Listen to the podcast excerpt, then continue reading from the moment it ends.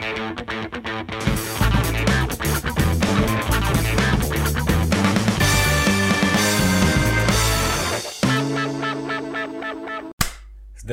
všetky hamburgerové deti. Dnes sme tu po pekne dlhej dobe práve my dvaja, dve hlavné postavy tohto skvelého seriálu.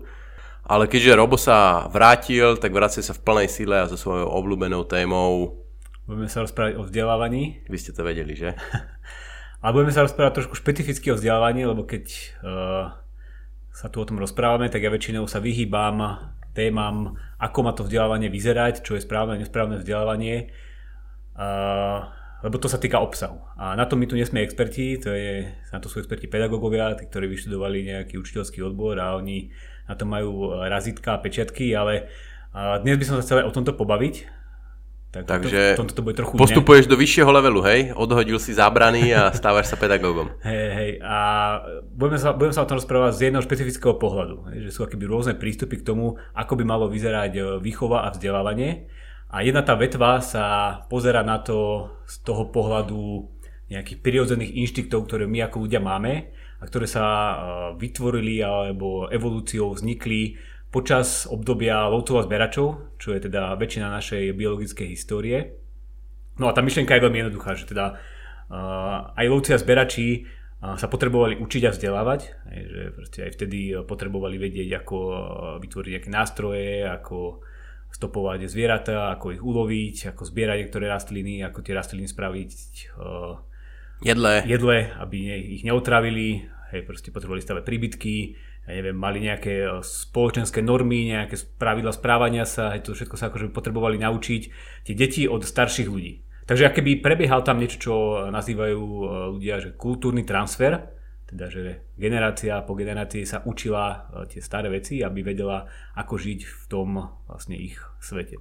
No, tak nakoniec to stále funguje v nejakých tých domorodých komunitách v Amazónii a v Afrike, kde sa odozdávajú nejakým spôsobom nielen tie praktické veci, ale asi aj schopnosť, ja neviem, rôzne tradície, tance, piesne a vzory grafické a podobne. A presne, a vďaka týmto spoločenstvám, ktoré aj dnes žijú, alebo teda žili hlavne v tých 60 70 rokov, keď ešte neboli dotknuté modernou civilizáciou, tak vďaka antropologom, ktorí tam nabehli a začali skúmať a sledovať tieto spoločenstva, tak dnes vieme, že ako to asi prebiehalo aj v tých dávnych dobách lovcov a zberačov.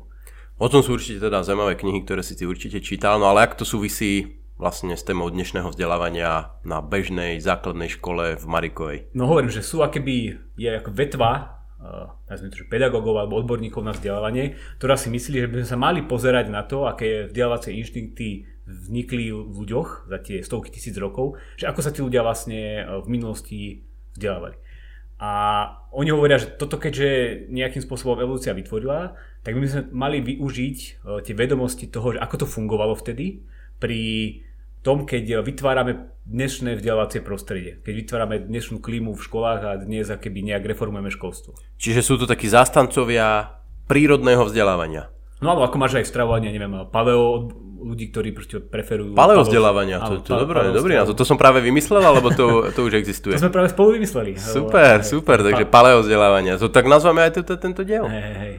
Takže vlastne akože sú ľudia, ktorí všeobecne tvrdia, že teda ľudské telo vzniklo v, tých, v tom prostredí a teraz táto dnešná civilizácia keby nezapadá uh, do toho, pretože kultúra sa mení veľmi rýchlo, civilizácia sa veľmi rýchlo, na, ale naše tela keby v zásade ostávajú plus minus rovnaké. Takže oni hovoria, že teda máme tu tie vzdelávacie inštikty a využíme ich alebo informácie o tom, že ako to funguje v dnešných školách. No ale čo to v praxi znamená? Akože čo, čo sú tie inštinkty? No a teraz začneme sa o tom rozprávať, lebo ja teda neviem, že ako máš ty predstavu, ale napríklad ja mám dieťa a vidím to aj všade okolo seba u iných rodičov, že ja som si vždy, vždy myslel, že my ľudia máme aj inštinkty učiť druhých ľudí, alebo snažiť sa nejakým spôsobom im predať tú kultúru. Hej, že ja keď mám dieťa, tak proste furt mu niečo ukazujem, furt sa niečo pýtam, furt keby vyvolávam v ňom nejaké stimuly a stále keby sa snažím nasať tú moju kultúru a predať ju tomu dieťaťu. V zmysle, že ja som ten pedagóg, ktorý ho učí o tom dnešnom svete. A tak konec koncov funguje aj dnešné školstvo. Hej, že máme tam nejakého učiteľa, ktorý je e, tá, tá dôležitá persona, ktorá má tie vedomosti a ona ich zhora predáva tým deťom, ktoré akéby e, pasívne čakajú a nastávajú tie vedomosti. No ale keď sa pozrieš na ten výskum antropologov, tak tam prídeš na to, že to je úplne naopak. A že takto to nikdy, nikdy v minulosti nebolo. Že proste rodičia v zásade plus minus, nechcem povedať, že kašle na tie deti, ale boli veľmi pasívne. Hej, že oni si ich po veľkú časť ich detstva nevšímali, proste neriešili ich, uh, nerozkazovali im, nesnažili sa im predať nejaké vedomosti. Oni si proste robili svoje a tie deti boli pri nich a oni akéby boli tým aktívnym prvkom, ktorý sa snažil nasávať, ktorý všetko vnímal, pozoroval a následne proste nejakým spôsobom imitoval. Takže to je taký prvý záver akéby týchto e, ľudí, ktorí sú presvedčení, že toto je správny spôsob vzdelávania, že to vzdelávanie by nemalo ísť z hora dole, teda od učiteľov a od nejakých ľudí, ktorí podávajú inštrukcie a vysvetľujú nejaké veci deťom, ale naopak, že by to mali byť tie deti, ktorí majú vrodene inštinkty toho, že oni sú zvedavé, oni všetko pozorujú a chcú všetko imitovať. Takže keby je to úplne taký opačný proces, že tá evolúcia nevybavila rodičov nejakými pedagogickými inštinktami, ale vybavila deti inštinktami, že chceme eh, nasať lokálnu kultúru. No dobré, ale akože odhľadnúť od toho príbehu o lovcoch a zberačoch, toto je pomerne často v dnešnej spoločnosti opakovaný argument, že ten dnešný systém Marie Terezie, kde tam je ten učiteľ za tabulou a strstenicou a vysvetľuje tam tie jednotlivé body, čo si napísal na tabulu, že je nefunkčný a že by to mala byť taká škola hrov, kde sa deti zbehnú dokopy do skupinky, učia sa a podobne. Takže asi uh, ako tuto, tuto už nejaké tieto argumenty podľa mňa väčšina divákov, poslucháčov počula, uh, ale ty máš teda, ty si to chcel brať ako polemiku, čiže máš aj nejaké protiargumenty, hej? Že, no, že ja, možno to nie je úplne takto. Hej, ja, ja by som to ešte uh, viacej opísal do hĺbky, že čo vlastne je ten hlavný argument tých ľudí, ktorí tvrdia, že potrebujeme toto pádové vzdelávanie. Hej, že na jednu stranu uh, tvrdia, že tie spoločnosti lovcov a zberačov boli veľmi transparentné a mali deti veľkú autonómiu. Že naozaj keby tam... Počkej, čo znamená transparentné? Že, že, že, tie deti keby boli pustené v zásade ku všetkým činnostiam, ktoré sa odohrávali v tom spoločenstve, hej, od úplne nebezpečných, že oni sa proste hrali s mačetami, proste neviem, vo vode sa hrali a robili pri ohňoch nejaké veci a proste keby fakt rodičia im dávali veľkú autonómiu a v ničom ich nebranili a zároveň keby oni boli súčasťou toho, keď aj sa niečo rozhodovalo, keď sa proste niekto hádal, bol nejaký spor, deti pri tom boli a potom sa keby takýmto spôsobom aj hrali vo svojich detských hrách. Teda inými slovami, keby naozaj dokonca pri rôznych akýby, e, sexuálnych aktivitách, hej, neexistovalo nejaké tabu. Proste v týchto spoločenstvách neexistovalo tabu a všetko bolo transparentné pre tie deti, všetko mohli vidieť, všetko mohli nasať. A zároveň tí rodičia mali veľmi autonómny štýl výchovy, hej, taký laissez-faire, že proste robte si čo chcete a v zásade nás nezaujímate. Takže... Tuto, ale tuto sa trošku zastavím, lebo ja teda osobne nie som nejaký veľký znalec antropológie a takýchto pravekých komunít, ale mne to príde, že ty hovoríš o nejakej časti komunít, ale určite sú predsa komunity, ktoré e, naprieč svetom fungovali trochu iným spôsobom, že možno viac oddelené ženy muži, e, možno viac e, oddelené deti od pôvodných rodičov alebo viac pripôvodných, viac putovali. Ja neviem, napríklad povedzme Eskimáci by som si tak typol, že oni až tak veľké komunity nemali, aspoň na základe toho, čo som čítal a že to bola dosť taká individualizovaná spoločnosť. Čiže môžeme to vôbec takto zovšeobecniť, že toto je proste general true? Hej, on, ono sa to keby týka uh, lovcov a zberačov, ktorí žijú nomádským spôsobom uh, života. Teda sú to takí tí, ktorí uh, cestujú po tej krajine a v zásade hej, netvoria nejaké veľké spoločenstva v mysle stovkách ľudí, ale skôr v nižších desiatkách. Hej, takže od, a toto je vlastne akýby spôsob života, ktorý akýby má práve nás charakterizovať. Hej, že potom áno, už vznikajú také tie mixy, uh, trochu agregárnych spoločenstiev, ktorí majú nejaký usadlejší život, lebo tam majú, neviem, nejaké jazero, kde môžu loviť ryby, alebo eh, ten priestor im dovoluje žiť usadlejším spôsobom života a tam sa to už ako keby trochu mení, ale ja teraz rozprávam o tých naozaj takých tých, tých pôvodných lovcov a zberačov, ktorí by sme všetci boli stovky tisíc rokov. A tam to naozaj fungovalo tak, že naozaj tie deti mali keby pomerne veľkú slobodu a tú vysokú transparentnosť. Tá, všetko okolo bolo dostupné. A zároveň, čo je to sa k druhej veci, že uh, nikto im nebránil v tom, aby sa v zásade celý čas svojho detstva prehrali. Hej. Že to bol keby druhý spôsob, alebo druhý ten prvok učenia, že vlastne oni sa mohli v zásade celé detstvo hrať a tým hraním imitovali to, čo videli okolo seba. Takže keby tí antropológovia uvideli, že ja neviem, tam tie deti si vyrobili malé nástroje lukov alebo nejakých oštepov a lovili najskôr žaby, potom nejakých hlodavcov a takýmto spôsobom sa keby učili to, čo videli okolo seba.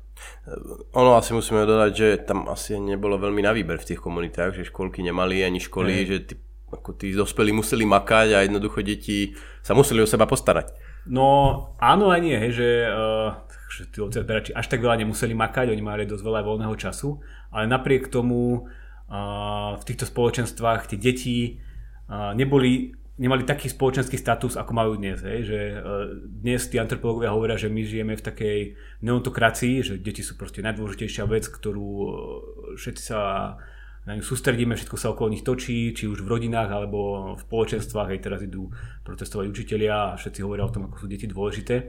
A to je keby naša taká kultúra, v ktorej žijeme a neuvedomujeme, neuvedomujeme si, že to je úplne niečo nie tradičné a je to trochu špecifické. Že v tých pôvodných spoločenstvách skôr boli dôležitejší nejakí predkovia, ktorí už nežijú, potom takí tí starší ľudia a potom dospelí.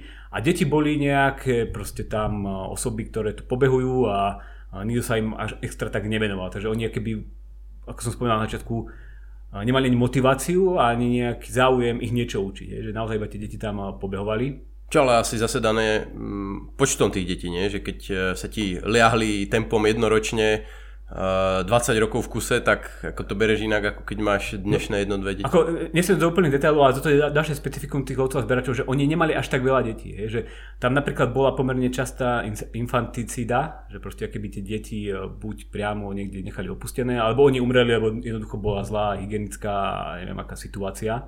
Takže tých detí mali pomerne málo, neviem, proste každé povedzme, že 4 roky, a teda toto až nebol taký problém, hej, že tam bolo tak uh, veľa tých uh, detí. Napríklad v porovnaní s nejakými neskôršími spoločenstvami, nejakými agrigárnymi, ktoré už žili tým usadlejším spôsobom života, tak tie mali presne akoby množstvo detí, lebo dieťa už uh, bol vlastne pra, pracovný nástroj. Hej? A to vlastne sa dá tak rozdeliť, hej? že tí ovca zberači brali deti ako nejakých partnerov, ktorí s nimi žijú a ktorým, s ktorými akoby zdieľajú spoločný uh, priestor a my im nejak nerozkazujeme, lebo proste sú tak pobehujú a keď vyrastú, tak z nich budú akoby plnohodnotní dospeláci tie agregárne spoločnosti brali deti ako naozaj ekonomickú jednotku, ktorú proste zapriahali a ktorá musela makať na poli a Uh, ja keď čítam tie práce, tak to je zaujímavé, že uh, zvykne sa hovorí o rannom kapitalizme, že ako tam tie deti robili v tých fabrikách, aké to bolo hrozné, ale keď si človek číta, ako uh, žili deti 2000 rokov predtým, tak častokrát to bolo ešte oveľa horšie, že naozaj boli predávané do otroctva, proste deťmi sa obchodovalo a makali od 8-7 rokov pomerne tvrdo na poliach a v ďalších rôznych iných činnostiach. Takže toto je také, možno, že každý si to neuvedomuje, že ten ranný kapitalizmus to nepriniesol tú detskú prácu, ale ona už dávno bola predtým. No a my, my dnes žijeme taký tretí, tretí obdobie, kedy sú tie deti, uh, ako som spomínal, niečo najdôležitejšie a ja to prirovnávam akoby k nejakým čivavám alebo k nejakým takým uh, výstavným mačkám, našim nejakým projektom, ktoré snažíme vyčačkať, všetko im sa venovať a snažíme, aby z nich a neviem, či v dospelosti boli nejakí super úspešní ľudia. Že to je keby úplne taký iný prístup tým. Ale zase to môže byť dané tým, že z toho agrárneho dieťaťa alebo z toho lovca zberača ako mm, neboli veľké deviácie eh, v úspešnosti v živote. By som, pokiaľ vyslovene nebolo telesne postihnuté, a to teraz akože fabulujem si moju hm. teóriu, pokiaľ vyslovene nebolo telesne postihnuté, tak ako možno vedelo trošku lepšie utekať, trošku slabšie utekať, lepšie hodiť o štep, slabšie. Když to dnes máš tie deviácie obrovské, že tvoje dieťa môže skončiť proste skrachovaný väzeň, ktorého bude živiť aj na dôchodku versus eh, Elon Musk, ktorý ti kúpi vlastný ostrov. Takže ako tá, ten upside tej investície do dieťaťa je potenciálne oveľa, oveľa väčší, ako bol možno v tom praveku. No určite a uh, ono to je tým, že keď uh, tých detí potrebuješ naozaj veľa, tak nemôžeš do všetkých investovať toľko zdrojov a proste jednoducho naopak tie deti sú zdroj pre teba, hej, že oni naozaj makajú uh, na, na tvojej teda tej farme. No ale uh, si sa vlastne rozprával, že kde vzniká ten konflikt, že uh, prečo je to zaujímavé, lebo toto, táto teória vedie k takým myšlie, slobodou myšlienkárským eh, záverom, že teda vypustíme tie deti eh, do spoločnosti, nezatvárame ich do škôl a oni sa same budú nejak učiť. A naozaj existujú také školy, dve najznámejšie sú Summerhill a Sudbury, kde, ktoré fungujú tak, že to je keby nejaké eh, malé spoločenstvo, kde žije 200 detí, pár učiteľov a tieto deti počas 9 rokov, ktoré sú tam, tak v zásade uh, nemajú žiadne predmety, nemusia sa nič učiť, uh, neexistuje tam žiadne testovanie, uh, v zásade žiadna keby nejaká externá, externý tlak na to, že tak teraz sa musíš naučiť čítať alebo písať alebo počítať. Jednoducho tam tie deti žijú A oni počas toho, ako tam žijú a žijú v tom prostredí, kde sú aj knihy, kde sú aj počítače, kde sú nejaké dielne, kde sú nejaké laboratória, tak sa o niečo zaujímajú, o niečo sa nezaujímajú.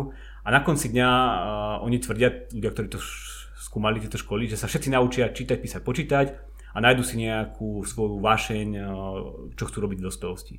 Takže keby toto je taký ten úspešný príklad týchto slobodomyselných uh, škôl.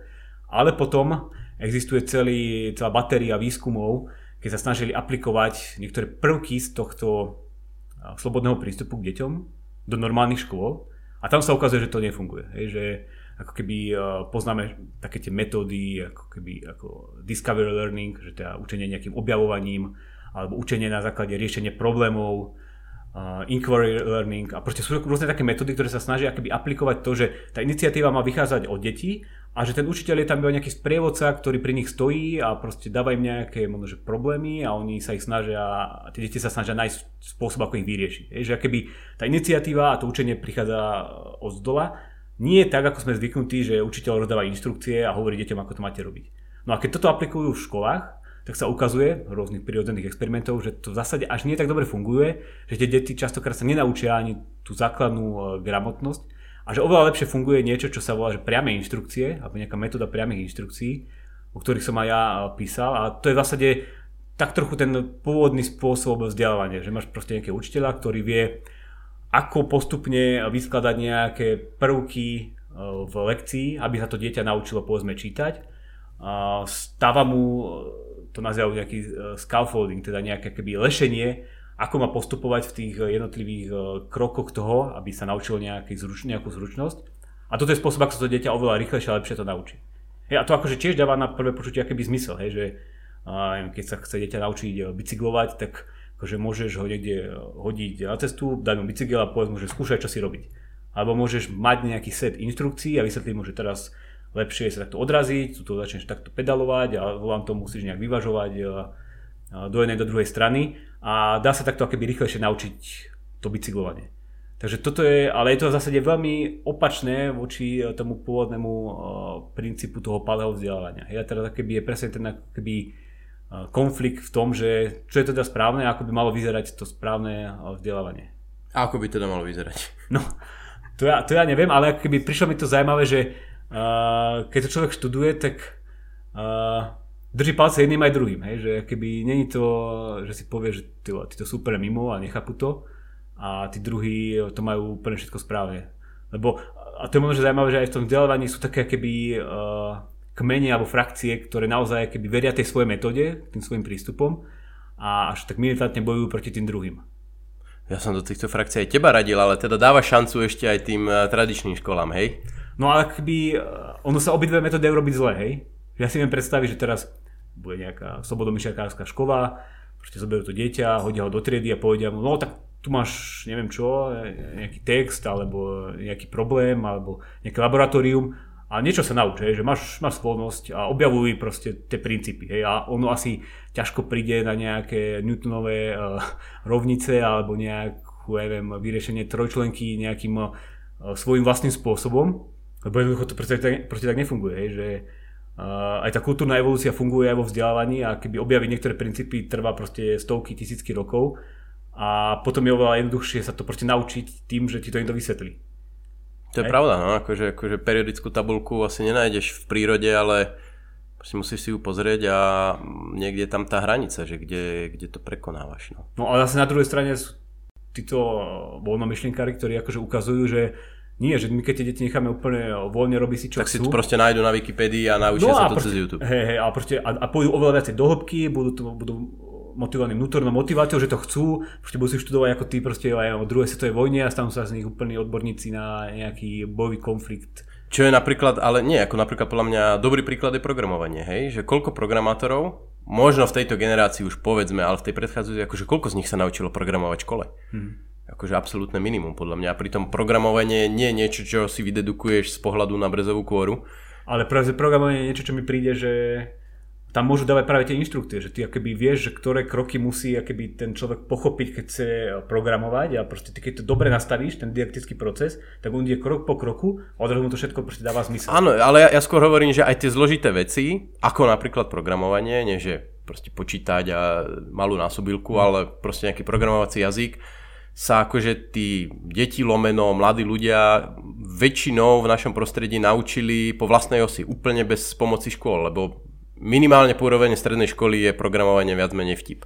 Hej, že tam tá škola akože nie je schopná ponúknuť niečo. No jasne, kto sa naučil programovať dovtedy, tak sa naučil vďaka tomu, že sám, sám chcel. Čiže, fungu, čiže vlastne sám sebe odpovedám, že funguje to aj na tie, na tie zložitejšie, uh, zložitejšie procesy. Hej. Potom je ďalší aspekt, že niektorí e, ľudia hovoria, že tak ale nemôžeme nechať tie deti úplne si robiť, čo chcú, lebo sa nenaučia všetko to, čo sa dá naučiť v škole a budú mať handicap pro tých 9 alebo 13 rokoch e, školstva.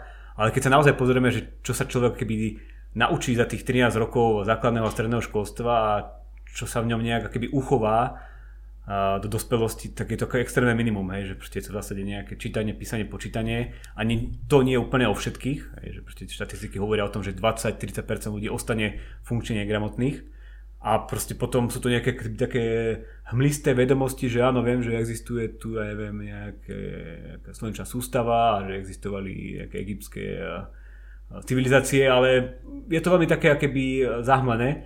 A v skutočnosti, keď necháme tie deti akoby robiť si čo chcú a vidíme z tých príkladov tých slobodomyselných škôl, že naučia sa v zásade všetky čítať, písať, počítať, aj keď niektoré možno, že v 5 rokoch, niektoré v 9, niektoré dokonca až v 12. Ale potom si nájdu nejakú svoju vášeň, do toho sa úplne zahlbia a to bude akéby niečo, čo ich bude baviť celý život a v čom sa stanú experti. No ako no možno vlastne nakoniec tá odpoveď je, že e, nemali by sme sa baviť v množnom čísle o deťoch, ale individuálne. Bo ja keď sa pozrieme na seba spätne, tak mne úplne zase nejak zasným spôsobom nevadil ten systém fungovania škôl, a akorát skôr mi vadilo, že tá laťka bola nastavená pomerne nízko, že to boli častokrát veľmi triviálne veci, ale, ale proste ak som mal kvalitný výklad, ktorý som pasívne alebo poloaktívne prijímal, tak som s tým bol v pohode a si myslím, že mi to aj v mnohom prospievalo. Čiže môže byť, že čas proste populácie je nastavená na to, aby skutočne dostávali, dostávali štrukturované informácie a sú schopní ich príjmať a iní voči tomu majú nejaký biologický blok a proste radšej alebo viac získavajú len čisto pracou, pracou z dola. Ale tým sa vlastne dostávame k tvojmu, nekone, tvojmu uh, väčšnému argumentu, že Možno treba tie školy jednoducho decentralizovať, aby si jedni deti našli, alebo rodičia deti, alebo už kdokoľvek našli tých s tou trstenicou, čo tam proste budú no, tak to som prehnal, ale proste nejakých tých profesorkov s bradou, čo tam budú rozprávať za katedrou vznešenie a tie deti to budú nasávať. A potom zase školy, kde tie deti ako sa budú hrať a tak, lebo tam podľa mňa vstupuje do toho aj, že introvertnosť, extrovertnosť a podobne. Je iné, keď to dieťa proste je plaché a zostane tam niekde v kúte sedieť a radšej, radšej proste vystrašene pozerá, a iné, keď sa dieťa potom aktívne zapája do všetkých tých činností. A... Ale to môže byť akože aj spôsob aj na druhým, že, že proste keď máš akéby ten kolektív, kde sú všetci rovnakého veku a proste uh, si zavretí v tej triede, tak tam práve môžu vznikať také tie patologické javy, že hej, že niektorí sú introverti, ktorí sú potom šikanovaní a neviem čo a potom zase keď sú v takom tom širšom kolektíve, kde je to vekovo zmiešané, kde vzniknú nejaké prirodzené autority, ktoré sa potom môžu zastať práve takýchto, takýchto detí, ktoré sú plaché a vyvažovať nejak ten kolektív, že keby tam je prakticky nekonečno rôznych argumentov, kedy môžeme špekulovať. A čo mi akože príde zaujímavé, že väčšinou ľudia, ktorí študujú tieto rôzne prístupy, tak si vyberú jeden a potom akoby to si idú a v tomu veria a snažia sa to akoby presadiť, či už na tej spoločenskej celospoločenskom pohľade, že spraviť takúto reformu školstva, alebo potom si založia školu a presadzujú to v rámci svojej školy. Ale podľa mňa môže byť zaujímavé, ak by sa na to pozrieť tak nejak by, z toho pohľadu, že možno, že neexistuje jedna správna odpoveď po všetkých oblastiach pre jedno dieťa. Že proste možno by sme mali mať školu, kde sú priame inštrukcie a nejaké taká tá väčšia prísnosť pri naučení sa základnej e, gramatiky a čítať, písať, počítať, základnej gramotnosti čítať, písať, počítať. A potom je absolútna voľnosť vo všetkom ostatnom. Je, že proste 9 rokov si v zásade môžeš robiť, čo chceš a hľadať nejak, niečo, to, čo ťa bude baviť a v čom sa budeš e, zlepšovať. Tu alebo ja asi trošku skeptický, lebo neviem, či sú príklady vo svete, ale mne to príde úplne fantastické, že by uh, proste verejná správa dokázala spustiť takúto školu, lebo Proste byrokratický systém z princípu je prísne štrukturovaný s jasne danými bodmi, v ktorých sa pohybuješ hranicami, mantinelmi, ktoré sa aj u nás prejavujú do, do silabov, že všetci sme rozvrstevení do tých ročníkov a každý určite má tam tú triednu knihu a tie, tie, tie papierové excely, do ktorých všetko zapisuje a je to v podstate taká malá armáda. Teraz, že toto by sa nejakým spôsobom malo zmeniť, e, to bol totálny šok pre ten systém, aj pre tých učiteľov, ktorí 40 rokov sú zvyknutí, že prídu a hovoria o tom Ivanovi Kraskovi, Vždy to vyjde na 1. aprílový týždeň už 40 rokov, pokiaľ nie sú uholné alebo chrypkové prázdniny a teraz, že zrazu by mali akože sa a, ale... voľne fungovať, to je, to je proste taký šok generačný aj pre, pre tú druhú stranu. Hey, ale to určite nebolo akoby myslené, že toto by malo byť zavedené všeobecne pre všetkých, ale ako keby práve v tom nejakom paralelnom systéme, hej, že umožníme vznik nejakých tých slobodných škôl, autonómnych škôl, čartrových škôl, nech už nazveme akokoľvek, a že v nich budú vznikať rôzne tieto prístupy. Ale ja som sa zdôrazniť to, že keby, keď vidím aj, že aké vznikajú školy, tak väčšinou sa zamerajú na ten jeden uh, smer, hej? že proste na jednu tú vetvu, to pedagogické, pedagogické filozofie. A proste budú to úplne tie slobodomyselné školy, ako som spomínal, Summerhill, Sudbury, kde proste 9 rokov si dieťa robí zase úplne čo chce, alebo sú to potom také tie prísnejšie školy, o ktorých sme sa tu rozprávali aj ako Success Academy, tie v New Yorkských getách, kde učia malých černoškov čítať, písať, počítať. A tie sú naozaj také tie prísne, kde proste všetko nalinkované a proste využívajú tú metódu priamých inštrukcií, ale nemajú tie deti v zásade žiadnu slobodu, hej. A mne príde zaujímavé, keby to nejak skombinovať, že proste už povedať, že toto je niečo, čo by ste teda mali vedieť, to je tá základná gramotnosť a potom ostatný zvyšok je proste na vás a, a tie 2-3 hodinky proste denne sa naučíte hovorím, čítať, písať, počítať a 4 hodiny denne zase robíte úplne čo chcete, hej, že uh, môžete ho prehrať Counter Strikeom alebo nejakým... Počkaj, 3 hodiny plus 4 hodiny? To by som chodil 7 hodín do školy, to zase pozor. No ale keď uh, zase robíš čo chceš, tak chceš tam byť aj viacej ako 3, 3 hodiny, že to sú vlastne potom 4 hodina škola, že vlastne hovorím, že robíš si čo chceš, môžeš proste hrať ten Counter Strike, ale možno, že po dvoch rokoch ťa to prestane baviť a začneš proste robiť niečo v laboratóriu. Tak táto relácia vlastne možno aj nebola tým pádom tak smerovaná ako doteraz e, k tomu štátu, že pozri sa, ako to robíš zle a rob to inak, ale vlastne, ak to tak beriem, aj k tým druhým školám, tým alternatívnym, že, že asi majú v mnohom pravdu, ale je dosť možné, že proste v niečom by existoval aj lepší systém. Hej, však preto som vlastne na aj hovoril, že väčšinou rozprávame, rozprávam o tej forme toho, ako reformovať zákony, pravidlá a to, ako funguje školstvo.